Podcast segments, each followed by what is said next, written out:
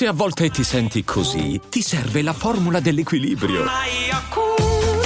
Yakult Balance, 20 miliardi di probiotici LCS più la vitamina D per ossa e muscoli. Michele, che casino sta succedendo? Che casino sta succedendo? E che casino abbiamo intorno? Ed è tutto ruotante intorno alla parola che oggi approfondiamo insieme, che è patriottismo o nazionalismo, che c'è quello buono e quello brutto, giusto? No, io li distinguerei subito, no? Dist- partiamo, partiamo, distinguendoli, partiamo distinguendoli, dai. Partiamo distinguendoli, dai, cosa dici? Sì, beh, insomma, il casino sta, sta, sta emergendo, suppongo che adesso... Uh ci siano. Qualcuna mi chiede se ho caldo. Uh, no, uh, in realtà è la mia uniforme da lavoro. Uh, sto spiegando alla mia compagna Susanna che mi ha fatto l'umorismo, ci sta guardando, ha detto hai caldo perché ho sì il dolce vita che questo. Io lavoro non solo nella stanza che tengo intenzionalmente freschetta, bravo, bravo, casa, bravo, ma lavoro anche con un tao perché sennò con la testa si addormenta lavorando al caldo, ma lavoro anche, il resto della casa è molto caldo, lavoro anche su un tavolo, questa non è stata una grande idea, era molto elegante quando l'ho comprato, un bellissimo tavolo di vetro molto spesso. E allora sapete cosa succede? Eh, si raffredda. Eh sì e, e tenendo questi qua eh, dà fastidio e quindi mi metto il doppio. Però il molto doppio... saggio, molto saggio lavorare al freddo. Cioè, sarebbe ridicolo vedermi con dei manicotti così, no? Dice, potrei che faccio? Cioè, mi proteggo dal esatto. freddo. Mo- molto, molto, saggio lavorare col freddo anche perché qua rischiamo di stare al freddo per un po' di tempo, mi sa.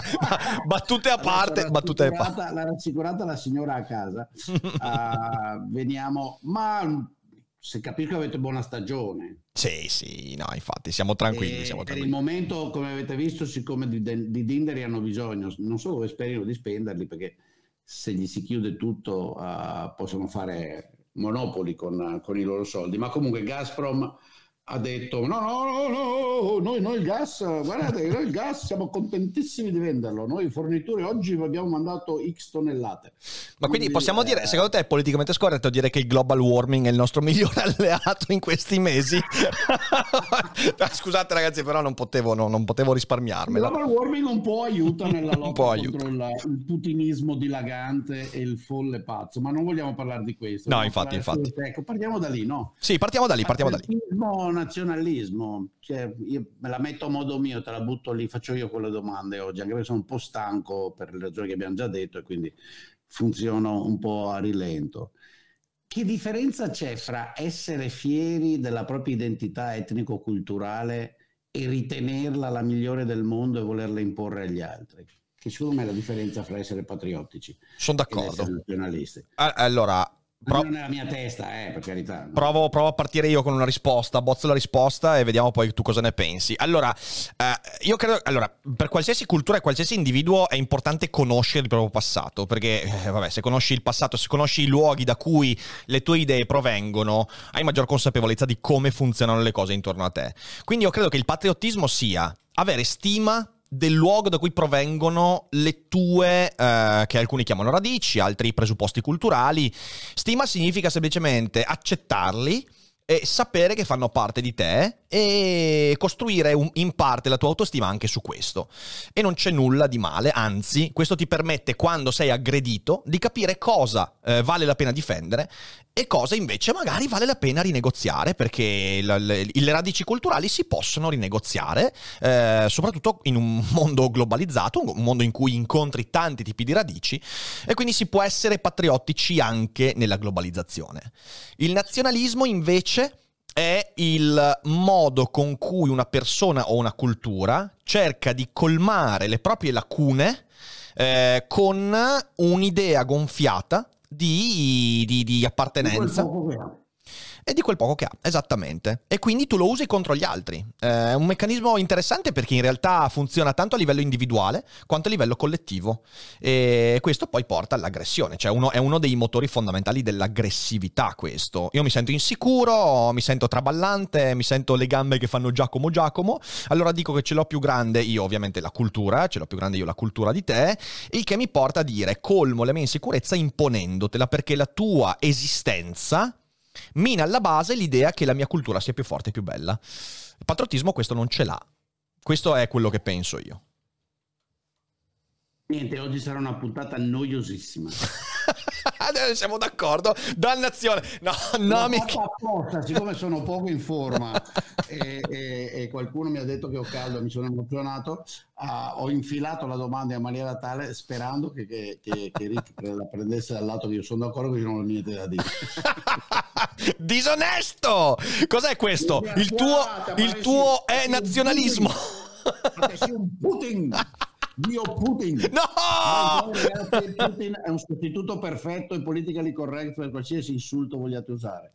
Effettivamente, è vero, è vero. È vero. Dite, ma va via Putin! ma da, va a dar via il Putin? No, non è così. No, lasciami, no. lasciami provare un'analogia semifilosofica su quello che hai detto che io condivido vai, uh, vai. Per, per davvero. È esattamente nella teoria economica, diciamo più teorica, si tende a, a, ragionare molto sul fatto che vi sono fondamentalmente due maniere di eh, migliorare le proprie condizioni di vita nella storia dell'uomo. Sì.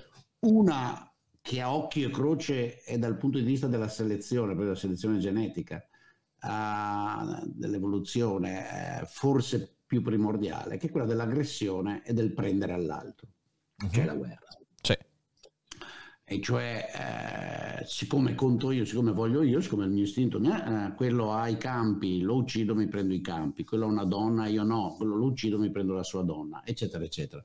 La sua mula, il pane, quello che è. E l'altra è quello dello scambio. Io ho delle cose eh, che lui valorizza, cerco di farlo, di convincerlo, che magari se non è convinto, no? la pubblicità è sempre esistita, che le cose che io valgono, e gliele do in cambio del fatto che anche lui in realtà ha delle cose che valgono, che io so apprezzare e scambio.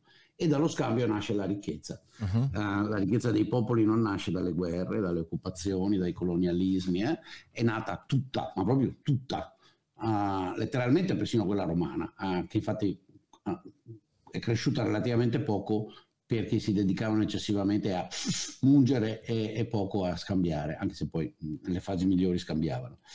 E, ed è un po' l'analogia fra essere patriottico, nel senso che l'abbiamo definito, sai di avere dei valori, delle cultura, del, delle cose che puoi contribuire, di cui sei fiero, che anche contribuisci a migliorare, delle altre che invece no, e quelle le vuoi buttare via, le vuoi prendere agli altri. Ah, sì. Io dalla cultura americana ho preso molto e in questo momento mi sento patriottico a metà, nel senso che ci sono pezzi di comportamento americano che credo voi riconoscete, non sono solo le pistole messe lì per provocarvi, uh, uh, che ho ricevuto in cambio e ci sono pezzi di cultura italiana che ho mantenuto perché, perché li tengo validi. E che magari e, persone intorno a te hanno anche in parte, non dico magari acquisito, però da cui sono sentite influenzate. Sono molto fiero che il mio amico David Levine abbia imparato a mangiare, apprezzare la buona cucina, ogni tanto si mette una giacchetta vedi. e adesso ama stare a Firenze e legge anche letteratura. Vedi, Se mi senti vedi. si incazza e dice che non è vero, però in realtà eh, mente sapendo di mentolo. Uh, come io ho apprezzato da lui la praticità, ho già raccontato qui la storia di Gary, no? Certo, che, sì, eh, sì, ce l'ha raccontata un paio di puntate fa. protesti per quello che non si può risolvere.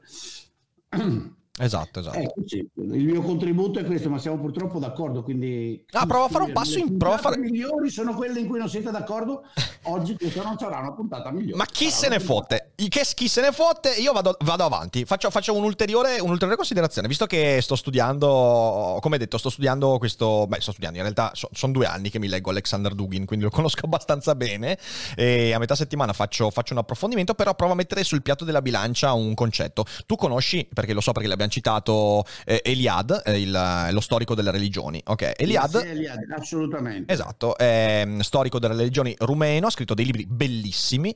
Eh, lui ebbe una storia abbastanza strana perché lui si affiliò ai fascisti romeni nell'epoca, insomma, degli anni 20-30.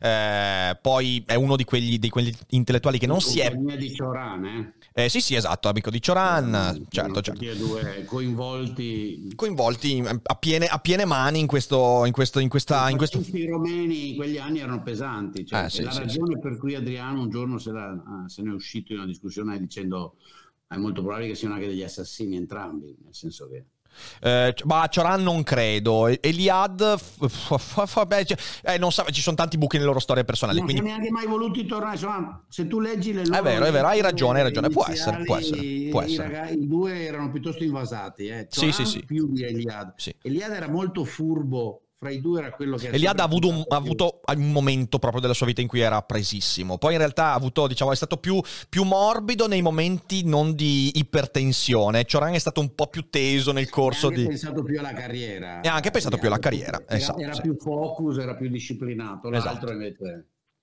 Comunque, ecco, dicevo, è interessante capire che eh, questo Alexander Dugin, che è il filosofo, l'ideologo, viene chiamato il Rasputin di Putin, ok? Rasputin Putin, cioè nel senso, quindi abbiamo anche un gioco di parole assurdo. E, ehm, quindi è un filosofo, ha scritto alcune opere mh, mm, che in Russia hanno avuto una larga, eh, eh, tradotte in tutte le lingue del mondo, peraltro. Eh, fra cui la quarta teoria del potere. E, mh, mm, e lui cita proprio Eliade fra i suoi maestri.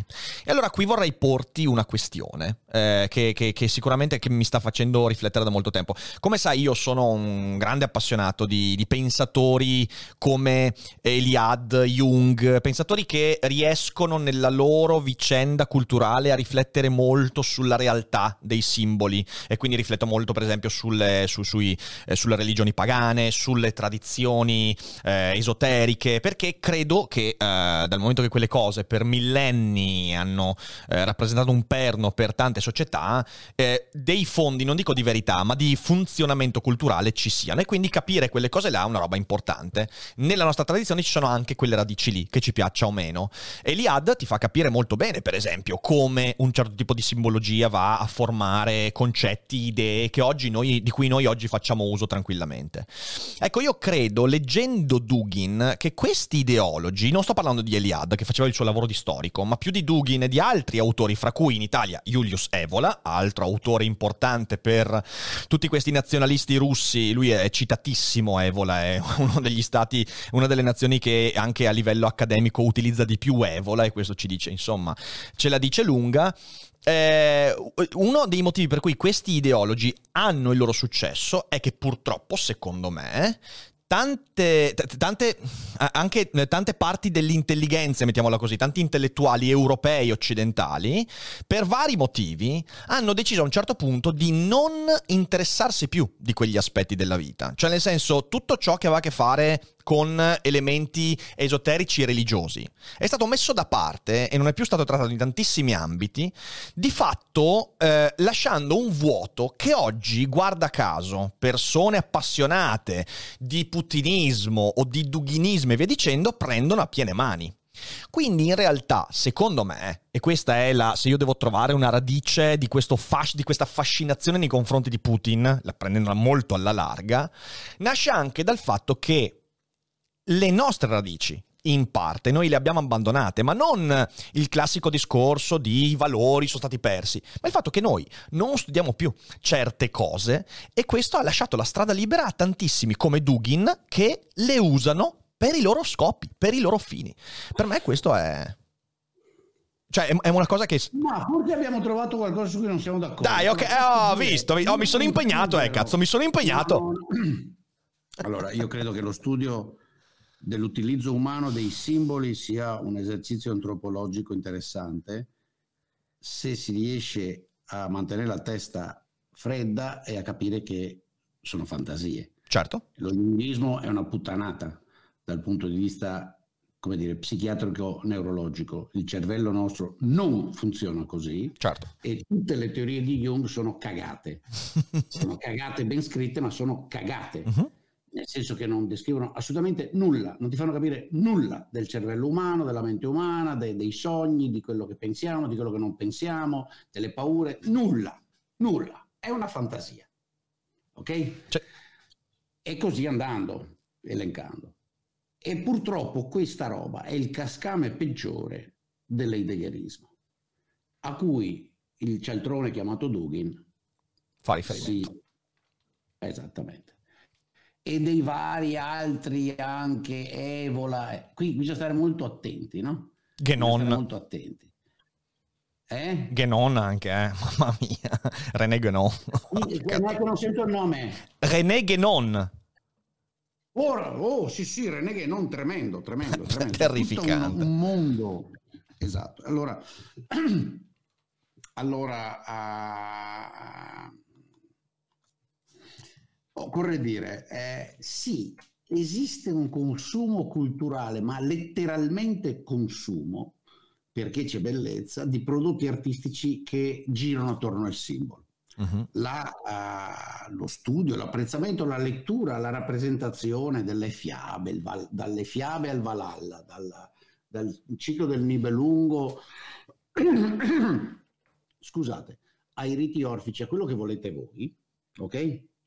Alle riflessioni più o meno esistenzialiste sul nostro essere appunto Dasein e così via, ci stanno, ma passare da quelli a una implicazione, non so come dire, gnoseologica, ovvero che quelle affermazioni ci spiegano qualcosa del mondo in cui viviamo, che ciò che costoro fanno e i Fusaro e i Fusaro, certo. Sì, le versioni ridicole, yes. casalinghe, da, da, da, come dire, da, asilo infantile fanno, è la truffa uh, filosofica peggiore. E devo dire che una buona fetta di filosofia occidentale e italiana in particolare in questi decenni l'ha fatto. Uh-huh. E cioè ha trasformato quello che è un esercizio del tutto analogo a quello della critica letteraria in un esercizio di interpretazione della realtà che così non è. L'interpretazione del testo non implica che sta interpretando la storia, no? certo. Pensate alle puttanate, a queste, questa immondizia prodotta dal mondo severeniano che è riuscito a condurre un po' di giovani illusi verso l'odio della tecnica, del capitalismo tecnocratico che ci opprime tutti mentre sono lì con i telefonini che fanno le robe. No? Questa cosa cos'è? Da una anche abbastanza irrilevante nel caso di, di Severino, riflessione filosofica sulla cultura della tecnica della razionalità che ti dice che puoi cambiare il mondo, sì, grazie, guardi, è una banalità, ma andiamo avanti. Uh, ok, arrivi a questa follia della tecnica nemica dell'uomo, del dominio della tecnica, della nostra oppressione e queste vis- interpretazioni fantasmagoriche del mondo in cui vivi, per cui poi arrivi alla conclusione politica folle che noi dobbiamo invadere l'Ucraina per ristabilire l'umanità al centro contro la tecnocrazia dominante americana. Ma ti pare? Eh, sì, sì, ecco, è, una, è una versione fantastica, nel senso peggiorativo del termine, di questo approccio e io ci sto molto attento su qua. Certo. Certo, però ti faccio, ti faccio un esempio, eh, ti, dico, ti, dico, ti, dico, la mia riguardo, perché io, allora, io sono d'accordo quando dici, eh, cioè Jung non, non, ti porta nessuna conoscenza in ambito psichiatrico, sono d'accordissimo, l'ho sempre detto, ci ho fatto anche la monografica su Jung, ho fatto eh, Freud e Jung, ci piaccia meno, ci stia più sul cazzo Freud, Freud ci dice molto di più sulla testa delle persone che non Jung, non c'è alcun eh, dubbio. Freud almeno ha un'intuizione che poi esatto. l'analisi, lo studio del cervello ha confermato, esatto. e cioè che esiste un'interazione fra la dimensione emozionale eh, subconscia o inconscia, cioè non presente in, nel nostro stato di coscienza, e, e, lo stato di coscienza, quindi il nostro interagire fra quei bla bla bla. Esatto, sì, sì, sì, sì, certo. Eh, eh, metto, metto, metto, il però, metto il però e cerco di specificare quello che dicevo io prima su questo abbandono, ok? Io sono un grande appassionato di Feuerbach. Eh, Feuerbach è per me nell'Ottocento uno veramente dei più fighi della Madonna, cioè uno che ha scritto della roba pazzesca. E lui a un certo punto ha un'intuizione che per me è stata veramente un'epifania. Lui a un certo punto dice, com'è che io posso far sì? Allora, differ- allora, Marx diceva la religione, l'oppio dei popoli, vi dicendo, l'universalizzazione deve eliminare questa roba qua.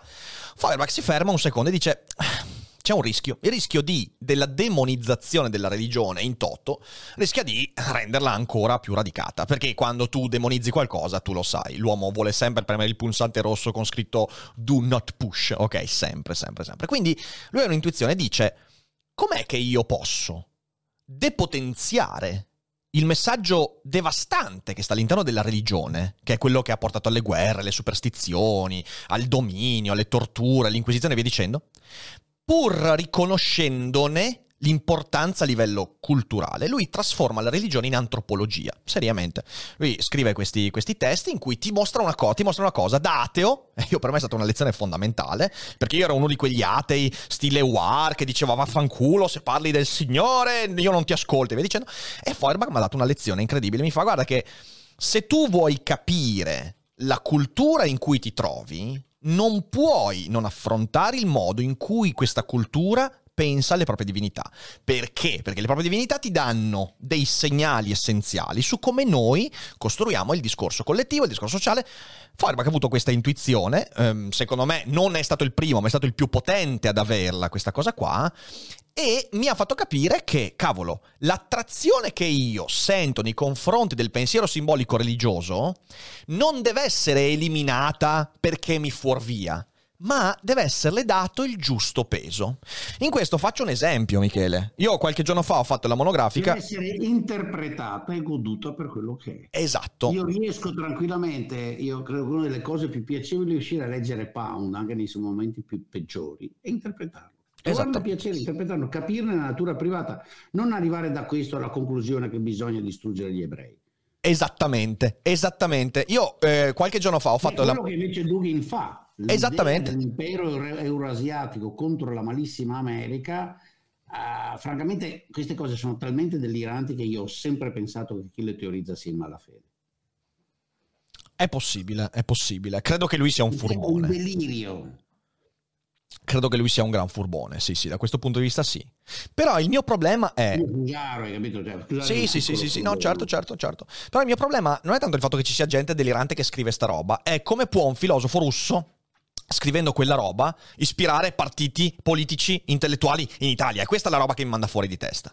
E appunto io, eh, ricollegandomi al discorso che stavamo facendo, qualche giorno fa ho fatto la monografia su un testo che io credo tu conosca, eh, che è Il paradiso perduto di Milton, ok? Che è un testo un testo straordinario, un testo straordinario, eh, fortissimamente poetico, cioè perché un testo è un poema, però nel senso poetico nel vero senso della parola.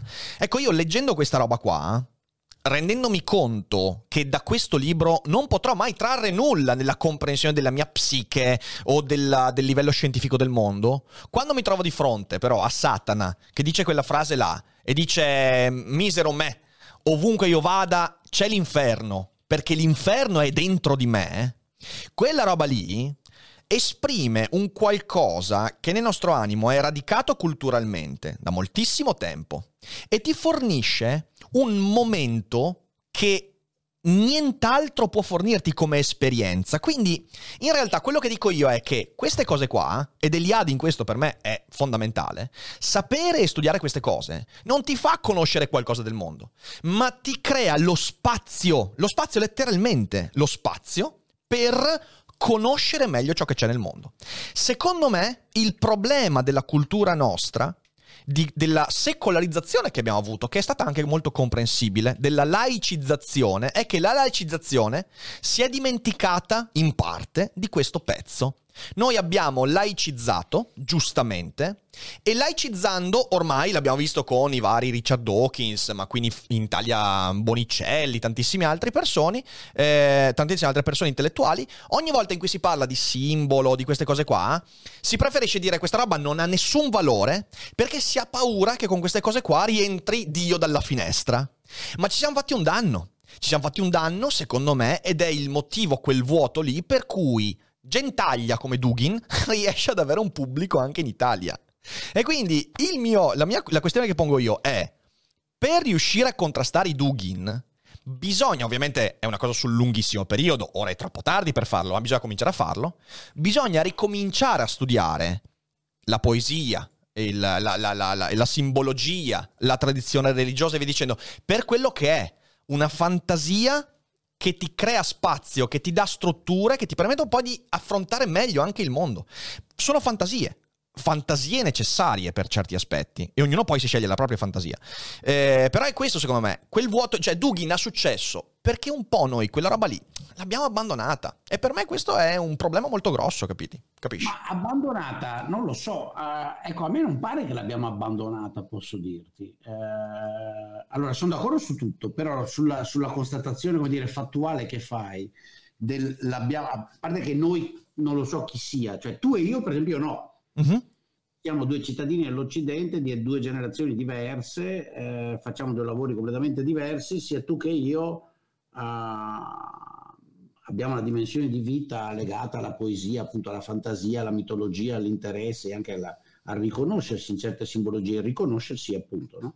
che, che nella, nella in certe intuizioni del, del, poeta o dell'artista del passato, ma anche del presente, troviamo pezzi di noi stessi, eh, che, che, esiste una dimensione di noi stessi a metafora che oscilla fra l'emozionale e il razionale e laddove c'è il confine crea il simbolo proprio perché la parte di destra, quella razionale, riconosca quello che o, o immagini o si ricordi o rappresenti o esprima ciò che la parte di sinistra percepisce, che ci prende. Io che sono assolutamente ateissimo a livelli da ridere, amo ascoltare eh, musica eh, sacra, certo. amo uno degli momenti di emozione di più belli che ho vissuto in vita mia. Ecco, nella, nella, nella Spagna del sud in particolare c'è una maniera, eh, una quantità di simboli religiosi uh-huh. eh, mantenuti ancora vivi e estremamente sentiti, che quando ho avuto l'occasione di parteciparvi eh, mi hanno dato delle emozioni, no?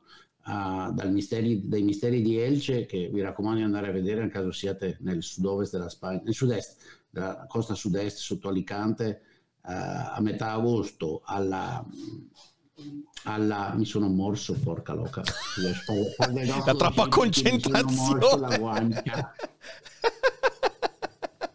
Mi sono morso la guancia. Possiamo dire che stavolta non è colpa del microfono, quindi se parlerai male. non è colpa del fatto che ho molto male il dente. Posso dire il mio cazzo? No! Mi sono morso alla grande, cazzo, sei anche gonfiato. non ho neanche detto niente. No, no, no, detto no sei stato bravissimo. Sei stato impassibile. Guarda, io, io ammiro. Voglio diventare stoico come Michele Boldrin da allora, è la Settimana Santa di Seviglia, infatti, eh, adesso visto che siamo stati raggiunti, eh, dirò alla mia compagna, ricordi che bisogna che ci andiamo perché la Settimana Santa è troppo, è troppo bella da... da... Ecco, hai visto Fede, invita, sempre, invita sempre la sua compagna, non invita mai me. Eh, grazie, sì, ti uso come strumento di comunicazione di coppia. Um... Oggi va così ragazzi, Giusto, giusto, e... giusto. Però ecco, io non sono dell'opinione che li abbiamo, che li abbiamo abbandonati. Mm. Per niente, io credo che ci sia una produzione, un'attenzione a quel mondo lì totale. Certo, alcuni teorizzano che sono solo danno, per carità. Uh, alcuni non li apprezzano, alcuni li sminuiscono, um, e altri no, però altri no, altri no. Um, e, e, sia chiaro, i Dugin e costoro rispondono uh, ha un bisogno appunto che è quello del nazionalismo. Ah, sì. Cosa fa Dugin se tu ci pensi? No?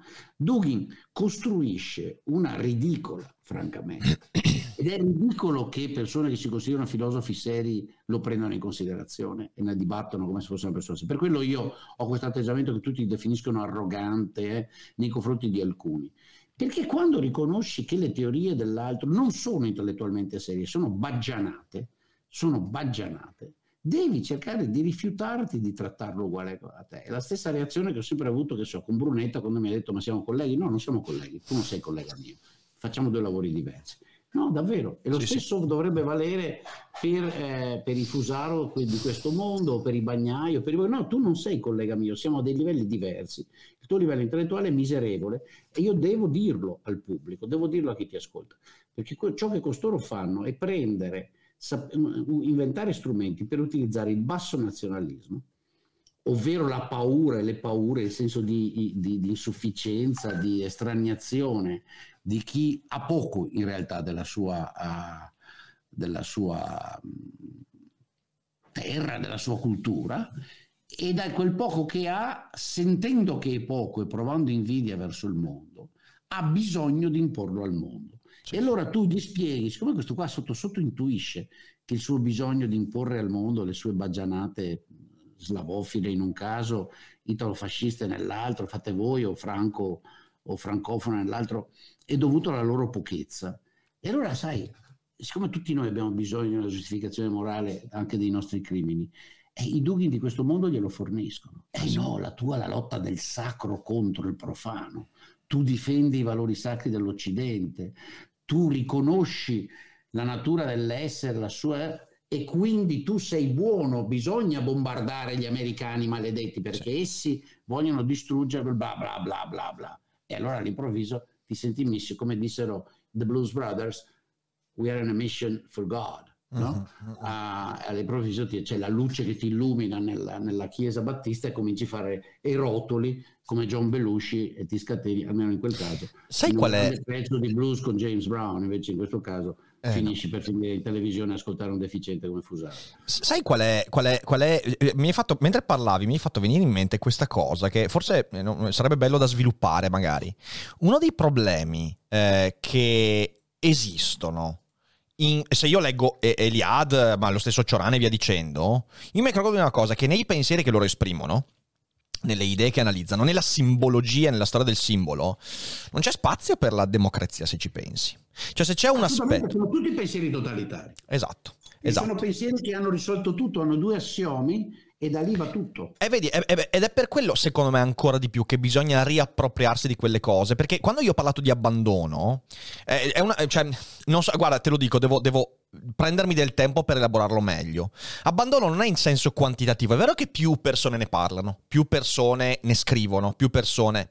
Però a livello poi del, del modo con cui queste cose penetrano la nostra società, secondo me rimangono molto di più a un livello meramente accademico che non a livello... Io sono, io sono un ateo che eh, legge spessissimo la Bibbia, ok? Io mi accorgo che a leggere la Bibbia, eh, religiosi o non atei, sono pochissimi. Per me questo è un grave problema perché poi trovi lo stronzo che sa raccontarti bene la Bibbia, non te la fa leggere, ma ti convince che la Bibbia dice delle robe reali e tu ci credi perché sei un alloco che non ha letto la Bibbia. Ed è un po' la stessa cosa, e questo è il tipo di abbandono, ok? E io credo che se, se c'è una cosa, io, io, io mi incazzo quando penso ai severiniani, agli heideggeriani, perché mi rendo conto che loro hanno avuto un'occasione enorme e l'hanno colta. L'occasione enorme è il fatto che, per vari motivi, eh, ci siamo letteralmente aperti alla tecnologia in questi ultimi 70 anni. La tecnologia in parte ha sostituito una, una, una, una buona porzione di quel bisogno di significato che un tempo le religioni, un tempo le simbologie davano. Questi sono infilati lì e sono esattamente come quello, il prete del 600 che non voleva che tu leggessi la Bibbia, perché se leggevi la Bibbia ti accorgevi di quante puttanate ti diceva, e allora è meglio mettere a rogo quello che ti dice leggi la Bibbia per cazzi tuoi e convincere invece il popolino che la Bibbia dice roba che la Bibbia non dice. Siamo un po' in quella situazione lì, secondo me. E, e, e con, con, diciamo così, quelle che sono le radici. Perciò oggi, per questo motivo, è molto difficile contrastare il nazionalismo alla Dugin. Perché per essere veramente patriottico, cazzo, tu te le devi studiare queste cose, te le devi capire, devi leggerle, devi discuterle, devi metterle in gioco, devi e questo è il vero problema, secondo me, eh, che appunto è la mancanza di reinterpretazione.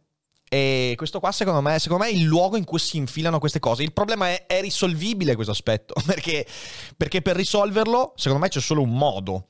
Che la grandissima parte delle persone abbiano eh, lo spazio mentale, la capacità di interpretare e capire certe cose. Fin tanto che tu avrai una percentuale di popolazione che non fa quella roba lì, tu avrai sempre vittime di questi propagandisti.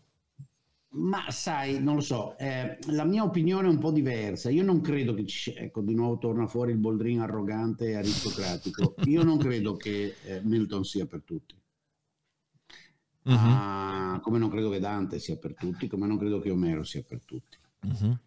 Uh, perché? Perché sono lontani, perché usano un linguaggio complicato, perché appunto, certo, tutti possono leggerli, e tutti possono uh, cercare di trovarci qualcosa, non c'è dubbio alcuno, non c'è dubbio alcuno. Occhio però che appunto se li leggi e non hai i filtri adeguati rischi di essere preda facilissimamente di chi ti racconta cazzate. che ovviamente esattamente cazzate, che a partire dalla lettura della Beowulf ne discende la superiorità della razza ariana. Mm-hmm. Ok?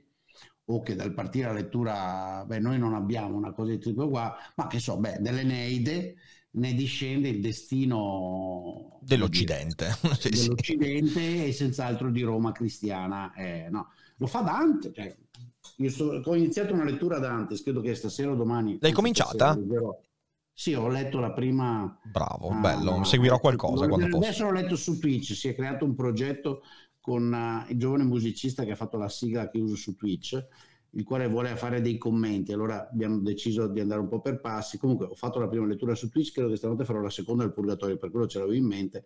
Nel Purgatorio, uh, nel secondo canto del Purgatorio, Dante adombra questa ipotesi no? che eh, alla fine la ragione per cui eh, voi sapete che Virgilio nell'Eneide Enea gli fa fare due passi per l'inferno, che ovviamente non è l'inferno cristiano perché, ma eh, eh, insomma l'idea è che il destino, tutto questo era voluto dal Padre Eterno a quello cristiano, che casino di dei, casino incredibile, uh, cioè il Padre Eterno che tutto questo era voluto al Padre Eterno cristiano perché Enea doveva fondare Roma, come sapete c'è una versione secondo cui Enea fonda Roma e Roma doveva diventare la sede del Papa della cristianità, pensa a te.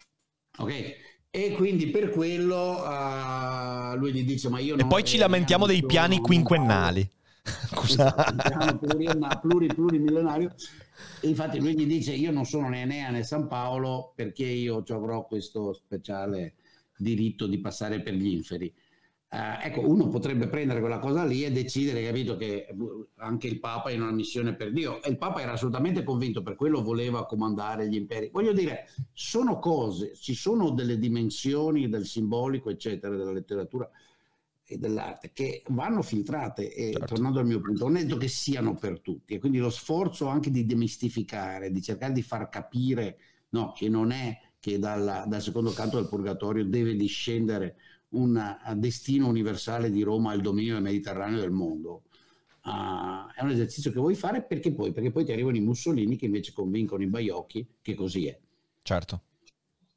E, la, e il trade-off patriottismo e nazionalismo lo vedo lì. Insomma, lo vedo, no, lo vedo anch'io lì. I patriottici sono nemici dei nazionalisti, cioè sono nemici, li combattono, no? sono sì, avversari. Sì, sì, sì, sì, sono pienamente d'accordo, anche perché poi appunto il nazionalismo per come l'abbiamo, l'abbiamo tradotto è una mistificazione della tradizione e se tu sei patriottico la tradizione bene o male la conosci e quindi magari ti metti a dire appunto alcune cose voglio difenderle.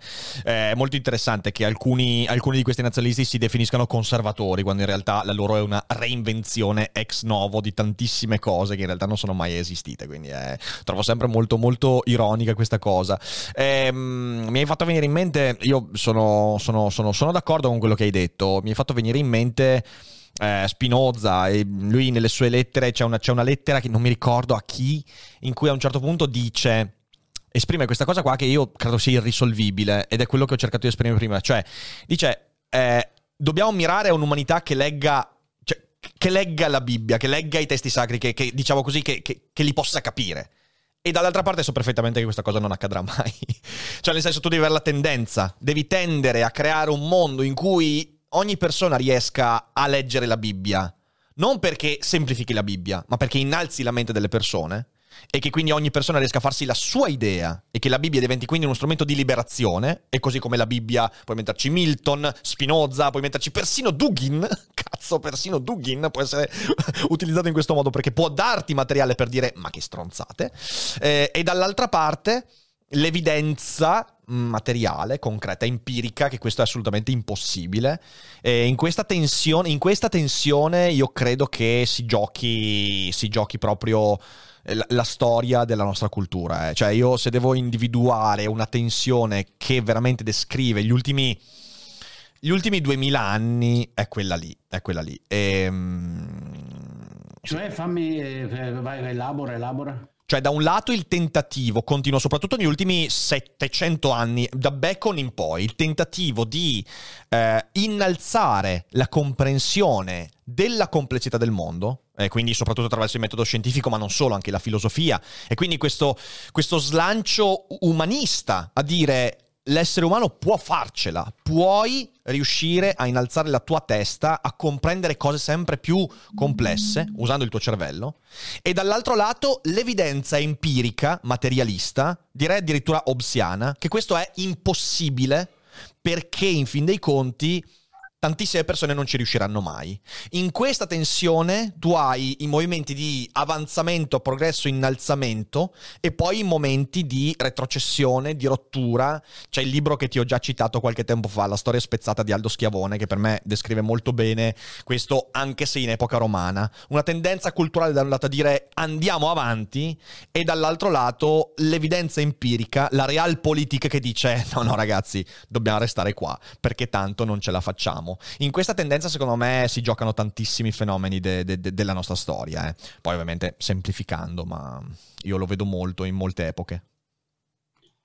Sì, no, no, interessante perché io appunto le leggo, le leggo un po' diversamente, io leggo un po' con quello schema che ti avevo dato prima. Sì, mi ricordo, mi ricordo, sì. Combattere verso lo scambiare, per cui per quello ti stavo ascoltando, ho detto elabora. Beh, ma anche quello, anche, cioè anche lo scambiare, cioè nel senso, alla fine, eh, Michele, lo scambio, lo scambio cos'è se non il fatto di avere fiducia nel fatto che tu manterrai la tua parola, del fatto che tu userai la tua testa per vedere il tuo, eh, il tuo e il nostro reciproco interesse. Cioè, alla fine, eh, quella dicotomia che tu hai parlato si trasla anche in questo. Da un lato tu hai l'idea che il commercio, il libero scambio di idee, di merci, di concetti, di esperienze, di cultura ci porterà sempre a un maggior innalzamento intellettuale, quindi a una maggiore, chiamiamola così, anche fratellanza, perché no, collaborazione, cooperazione. E questo è ciò verso cui tendiamo. Arricchisce, arricchisce, che arricchisce, esatto, esatto. E che ci mette in un'interdipendenza che rende sempre meno proficuo il conflitto e tutto quanto e via dicendo, che sta alla radice anche quello della ricerca scientifica, del metodo scientifico, l'interscambio libero. Okay? E dall'altra parte invece tu c'hai invece il combattere il conflitto. E cos'è il combattere il conflitto in parte se non l'empirica constatazione che non tutti raggiungeranno il livello che vogliamo raggiungere. E allora lì si spaccano le visioni. E allora c'hai i russi che vogliono raggiungere quella stronzata, e c'hai gli americani che vogliono fare quello, e c'hai gli iracheni, c'hai gli iraniani, e tutto. Que- cioè, secondo me questa tendenza si traduce perfettamente in quella dicotomia che tu hai espresso. Eh.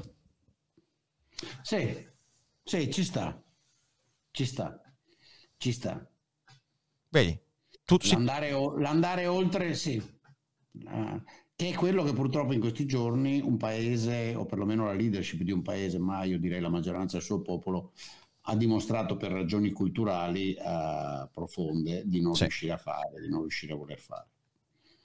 Esatto. Uh, di andare oltre il, il limite di, accettare, di, di, valorizzare se stesso nel riconoscimento della diversità ucraina in questo caso. Esatto. E di entrare con la diversità ucraina in una, in una relazione di scambio uh-huh. uh, e non in una relazione di conflitto. Ciò che stanno cercando di fare è negarne l'esistenza. Se voi ascoltate il discorso di Putin è questo, no? Il discorso di Putin nega l'esistenza dell'altro.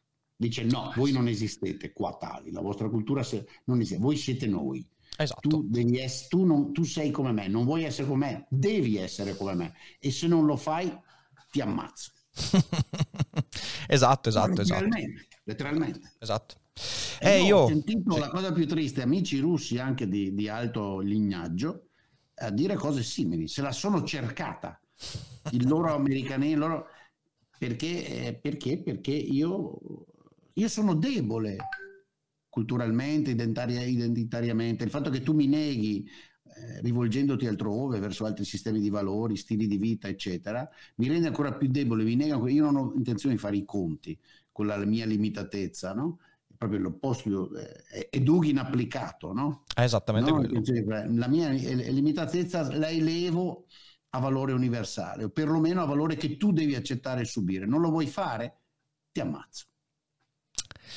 È brutale, ma è, è, così, è così. C'è un sacco da scavare in questo, c'è un sacco da no, scavare. La lettura che io do culturale di quello che sta avvenendo in questi giorni e dell'atteggiamento in particolare di quelli che eh, dire, cercano, forse in buona fede, eh, di, di, di, giustificare, no? perché ci sono i vermi come Salvini, questo stanno facendo. Uh-huh hanno, uh, infatti Salvini non si riesce a rendere conto quanto lui sia veramente un nemico della, della, del, della patria italiana, della nostra dignità, di tutto. È un uomo uh, disdicevole, spregevole, no? perché nel momento in cui non ha il coraggio di condannare Putin e quindi appoggi il suo desiderio di, di, di sottomettere, di soggiogare, di uccidere, di negare l'altro, cosa fai? Poi da cattolico ipocrita o da cristiano ipocrita o da cristiano ortodosso ipocrita o, insomma, o da religioso fintamente ipocrita, vai con i fiori e ti inginocchi dicendo alla vittima, esattamente come faceva l'inquisitore do, prima di ucciderli, come mi dispiace ma ho dovuto. Certo, ho dovuto. Ti porti i fiori sulla tomba ma ho dovuto perché la tua esistenza negava la mia, io non potevo accettare la tua esistenza separata dalla mia, ho dovuto, ma l'ho fatto per il tuo bene. Eh, eh sì, eh sì, eh sì, eh sì. Sai cosa c'è scritto? C'è un simbolismo in questa roba di sto qua che prega. sai, Carl Schmitt, per chi non lo sapesse, il, un grande giurista del Novecento, eh, però fu, fu, fu, fu nazista. Eh, lui all'inizio di, una sua, di un'edizione della sua opera mm, Il politico, eh, lui messe, mise in esergo la citazione di un poeta ottocentesco tedesco, eh, un tale Karl Weiss, mi pare, il quale diceva, è un lungo poema, e però il, la, la, la, eh, Schmidt evidenzia la frase è già tutto scritto e noi possiamo soltanto rispondere di ciò che è già deciso. che è un modo fantastico per dire, oh raga, non posso farci niente, ho dovuto. è un modo fantastico. Sì. Schmidt, io l'ho citato molto in questi eh, giorni perché siamo in un momento schmittiano. Assolutamente. Di Schmidt bisogna, ecco, di Schmidt, di cui sono un grande attento lettore, occorre cogliere, prendere e utilizzare la parte analitica, sì. che è notevole, sì. e buttare nel cesso, tirare l'acqua e poi buttarci anche la varichina, il solvente, cioè quelle cose che si usano, avete presente, blu, no? Che distruggono un po' tutto, la parte appunto ideologica, proto-nazista, a un certo punto anche nazista, la parte ideologica, appunto la parte, sì, la parte che trasforma di... tutto questo in, una giu- in l'analisi positiva eh, che si trasforma in affermazione allora got mit uns, o got mit uns, scusa. Esatto, esatto. I tedeschi dicono così, eh, perché io li pronuncio poverini alla, alla, sì, sì. Alla, alla, all'inglese.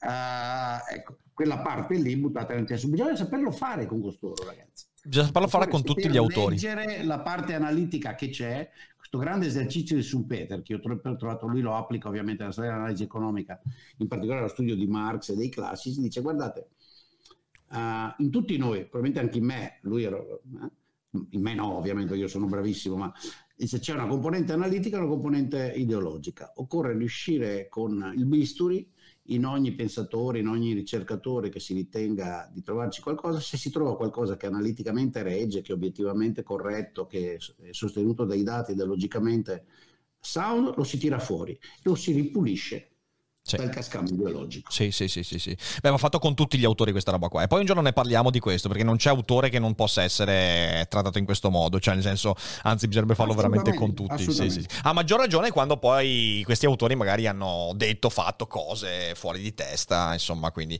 aderito a movimenti particolarmente poco irreprensibili, mettiamo così.